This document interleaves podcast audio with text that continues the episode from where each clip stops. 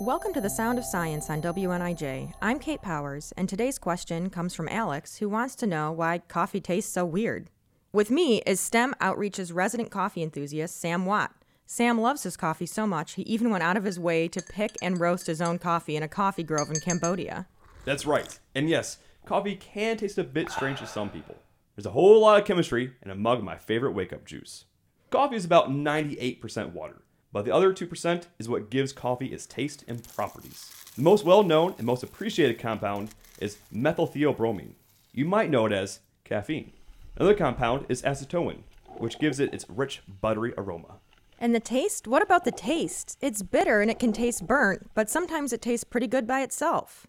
The bitter taste mostly comes from caffeine, which is why most energy drinks have a lot of sugar. It's also bitter because of a compound called trigonelline. However, with just the right amount of heat, trigonelline breaks into dozens of other compounds, and each one of these contributes to the overall taste. The compounds that come out all depend on the Maillard reaction. The Maillard reaction? Is that like the coffee brewing process? Nope, the Maillard reaction is probably your favorite chemical reaction. It occurs in most foods when cooking and brewing. The resulting flavors from browning and charring comes from the breaking down of proteins and sugars to give us a savory flavor. Cookies, s'mores, and seared steaks all become super tasty with the Maillard reaction. Stop, you're making me hungry. And what does that even have to do with coffee? The different coffee beans and how they're roasted results in different proportions of proteins and sugars.